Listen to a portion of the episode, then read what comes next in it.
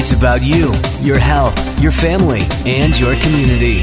This is Sunday Morning Magazine with your host, Rodney Lear. And good morning. Hope you're having a blessed weekend. Welcome to another edition of Sunday Morning Magazine. This morning, it's all about your total health, expert medical advice from the area's leading physicians, and women's, men's, child, and teenage health. If you have any questions or would like to join the conversation, visit our Facebook page. We're at Sunday Morning Magazine with Rodney Lear on Facebook. Head there now and like us there now. We begin this morning with women's health. In the studio with me now is Dr. Amara Raza, assistant professor at the University of Cincinnati College of Medicine and UC Health cardiologist. We're also joined by Dr. Antherica Lane. She's an OB/GYN at the Christ Hospital. It's our pleasure to welcome Dr. Lane and Dr. Raza to Sunday Morning Magazine. Good morning. Thank you well, so thank much. Thank you very much. It's great to be here. All right.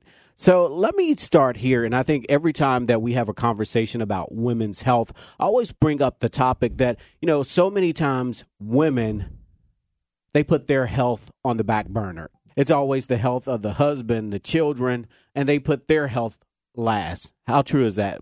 I would agree with that. Most of the times when I discuss with women why they have not been to the gynecologist, oftentimes it includes a discussion about a family member that was ill, um, the needs of their family, and I often have to or need to um, encourage them to begin to make their health a priority as well.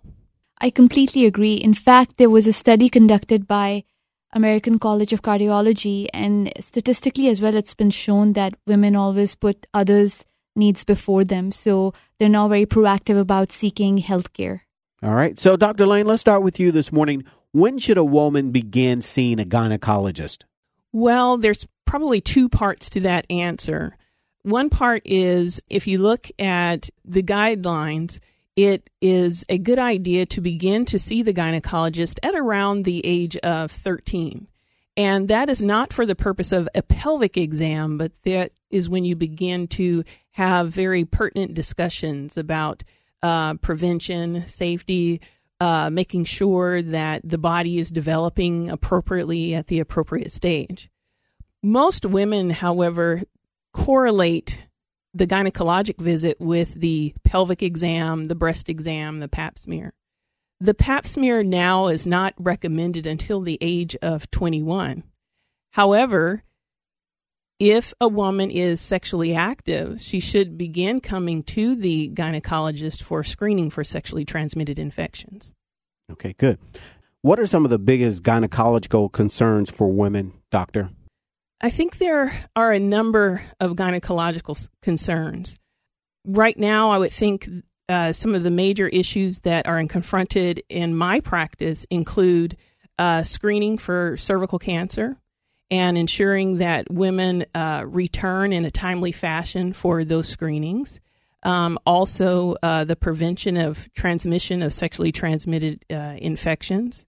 And then another uh, interesting topic that has become a part of my practice is uh, the prevalence of high blood pressure and heart disease amongst women. So I'm really happy to see that we have a cardiologist here in the studio today. And that's just to name a few of the issues. All right, so let's talk about heart disease, um, Dr. Raza. Mm-hmm. Um, do you think that most women understand or know that heart disease is the number one killer of women? Do they get that? Do they know that?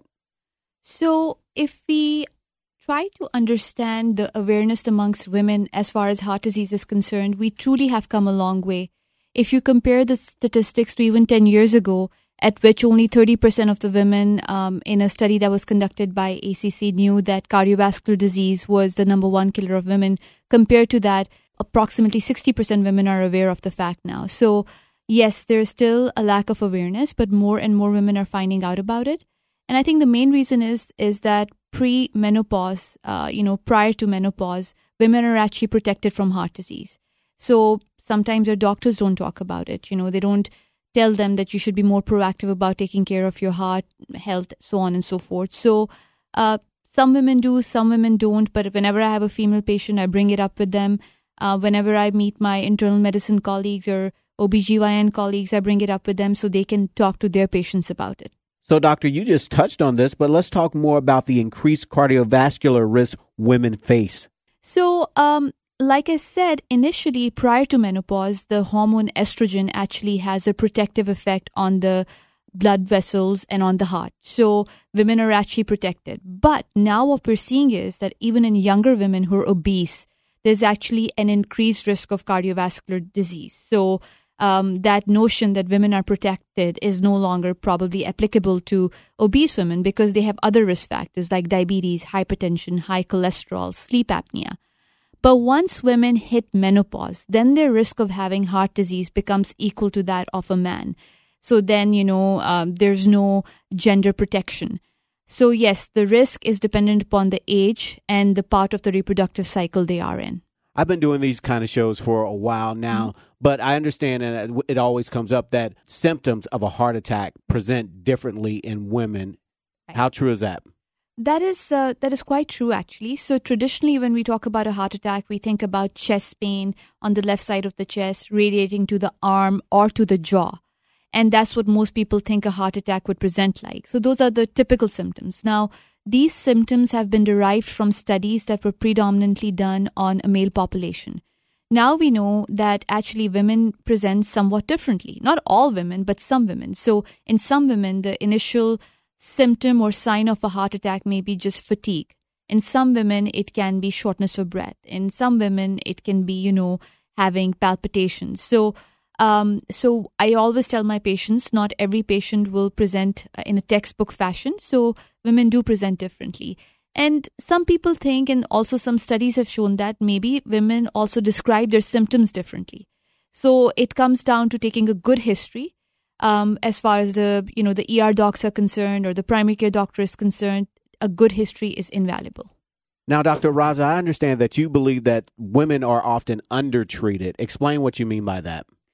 So, as far as cardiovascular disease is concerned, the treatment is pretty evidence based and it's pretty stranded. So, it's not that you're going to go to hospital A and get a different treatment and go to hospital B, it's going to be different. It's all evidence based. So, um, when you, when somebody, for instance, goes in with symptoms of chest pain and has a heart attack, there is a list of medications that people are put on unless they're allergic to it. And then there's a list of medications they're discharged with unless they're allergic to them. And what studies have shown is uh, that women are less likely to get evidence based medicine and are less likely to be discharged. And I think one of the reason is when we think about a heart attack, for instance, we think about a blockage in the arteries that run on the surface of the heart or the epicardial arteries. Women are actually less likely or uh, more than often women will have a heart attack and when we do tests on them they don't have blockages in the those bigger arteries, but they may have an issue with the smaller arteries that course the heart muscle. So when they're getting discharged, people are like, oh, you know, well, they don't need to be on aspirin. They don't need to be on cholesterol lowering medications. So the evidence based medicine is not being applied over there. Um, and I think these uh, gaps in knowledge can be filled by, uh, you know, knowledgeable primary care doctors or OBGYNs who are following up on these patients. And the same goes for high blood pressure. I feel that when um, a woman goes to a doctor and her blood pressure is above what it should be you know at times you know it's overlooked at times it's attributed to anxiety or stress and then there's no follow up because you know you have to follow it up a couple of times before you decide if you are going to treat them or not. So there is this um, you know I, I don't want to say the ball is being dropped but it's at some level it is and we need to pick up the pieces and make sure that women are being appropriately treated I would like to to agree with what you're saying from that standpoint. Um, I number one, I think when women have high blood pressure, oftentimes the um, response that I get is, "But I feel fine." And oftentimes, high blood pressure is referred to as the silent killer because many times you do feel fine.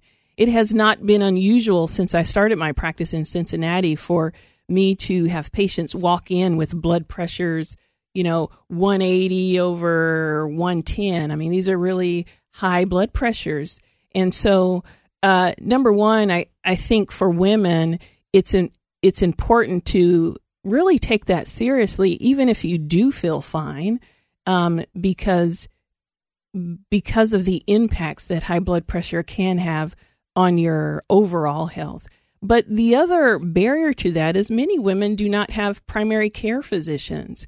And so, um, or they've been unhappy and, oh, I plan to change to a new doctor. So, and really making that a priority. So it goes back to making their personal health the priority, really uh, following up, as um, Dr. Raza has mentioned, um, and really taking that that number seriously, that blood pressure number seriously. And in case you're just tuning in, all morning it's all about your health. Right now, we're talking about women's health. In the studio with me is Dr. Antherica Lane. She's an OB/GYN at the Christ Hospital. We're also speaking to cardiologist Dr. Amara Raza with UC Health. For more information on the show or about our doctors this morning or to reach out to them, visit our Facebook page, Sunday Morning Magazine with Rodney Lear on Facebook. Head there now, like us there now, and join the conversation there as well. Now, earlier, Dr. Raza talked about menopause, but let's talk more about that. What is it that you want women to know about menopause? So, from a from a cardiovascular standpoint, and I'm sure Dr. Lane will have more to add to it, but from a cardiovascular standpoint, when a woman hits menopause, a lot changes. You know, the entire body is going through changes. But what it means for their cardiovascular health is now suddenly they go from being low risk for having an adverse cardiovascular event to suddenly being, you know, intermediate to high risk, depending upon what risk factors they have. So at that point, now they have to be more proactive in trying to seek preventive health care. They need to be more proactive about healthy lifestyle modifications. They need to be more proactive about talking to their doctors about whether they need any testing for assessing their risk for cardiovascular disease. In regards to menopause, um, I think primarily women need to begin to think about how are they going to address these concerns with their doctor. And for example, one of the concerns may be vaginal dryness. And that might be a private, um, almost embarrassing symptom of menopause. But a doctor or nurse practitioner is not able to help you and provide you with a list of your options if they are not aware that this is a major concern for you. So, one thing is just communicating the changes physically and emotionally that a woman is experiencing as she is approaching uh, menopause and afterwards. Um, the next thing that I would uh, explain is that menopause the symptoms of menopause are different amongst different uh, populations. And some studies have shown even that African American women have symptoms such as hot flashes, night sweats, we, that are often referred to as vasomotor symptoms, much longer than uh, a Caucasian, uh, the Caucasian population. So having an understanding of what to expect in terms of menopause is extremely important. Um, and then also uh, the emotional changes that may go along with that. For some women, that is a signal that, wow, I'm, I'm no longer able to have children and I'm getting older and, oh, my hair is not as full as it used to be. There's a lot of changes that go on physically that can affect body image and uh, mental health and can cause a certain level of stress to a woman. So I think a lot of it begins with uh, being able to communicate those concerns with uh, with your doctor or your healthcare provider. Okay. All right. Good. All right. Let's talk a little bit about breast cancer. What do we know? What do you want women to know here um, in terms of breast cancer?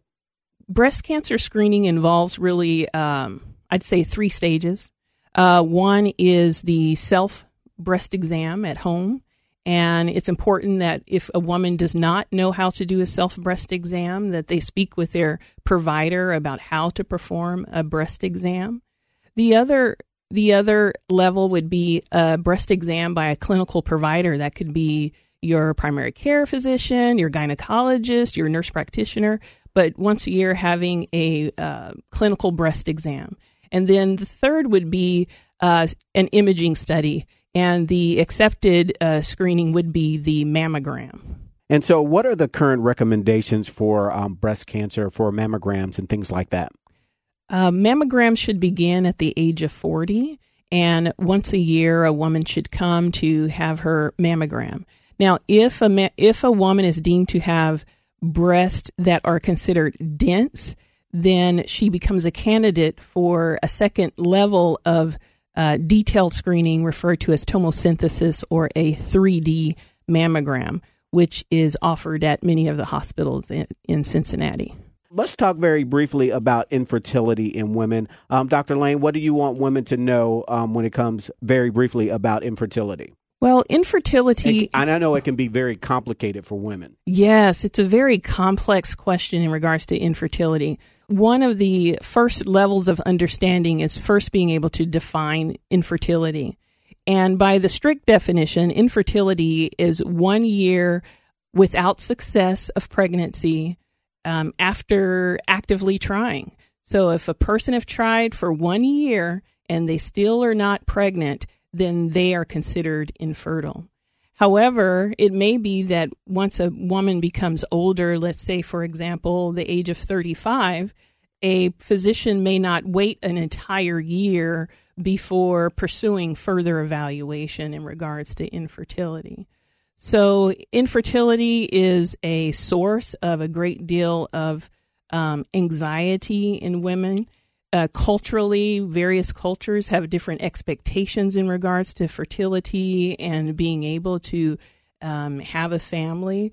And for that, it increases levels of stress. Um, so it's a very, very important concern. The other important thing is to prepare your body for pregnancy. I often will get patients who will come in with concerns regards to infertility. However, they're um, morbidly obese, they um, smoke, they drink alcohol on a regular basis, they drink high levels of caffeine. And so, really, there has been no um, decision making in regards to lifestyle management to promote the pathway to fertility as well as healthy pregnancy. So I encourage women to begin to think not only what a doctor can do, but what can I do to help my infertility. And finally, this morning, as men, what can we do to help with the overall health of the woman in our lives? I think first by encouraging her to make her health a priority. I think families and men enjoy uh, the feeling of being taken care of, and in we do. yes, we do. Yes, and in general, I think if a man begins to encourage his wife, girlfriend to to say, you know, I've noticed that you haven't been to the doctor in over a year. I think that would carry a great deal of weight in terms of uh, causing that woman to stop and say, okay, I need to reprioritize here. I completely agree, and I would uh, echo all those points. And in addition to that, um, stress is actually linked to an increased risk of cardiovascular disease. So, emotional stress, you know, stress of daily living. So, um, you know, if their if their partners uh, can help women in relaxing, whether it's you know allowing them to go for a walk or just you know taking a break, that would overall you know help their overall well being and also their cardiovascular health. All right. And if our listeners would like to reach out to either one of you doctors, how can they get in touch with you? How can they find out more about you, Dr. Antherica Lane? I am located at the Christ Hospital. I have an office in the medical office building, and my office number is 513 381 6161. I am taking new patients, so I welcome your call. All right. And Dr. Amara Raza, how can our listeners find out more about you? So I am mainly based out of the West Chester Hospital. I have uh, clinics in th- that location. I also have a clinic in our Midtown location, which is off exit 9 uh, of I 71. If you need to reach me, you can reach me at 513 475 8521. Thank you so much, doctors, for taking time to talk to us. Thank you. Thank you. And again, more information about Dr. Antherica Lane or Dr. Amara Raza can be found on our Facebook page, Sunday Morning Magazine with Rodney Lear. Head there now, like us there now. Stick around. We'll be back with more Sunday Morning Magazine in a moment.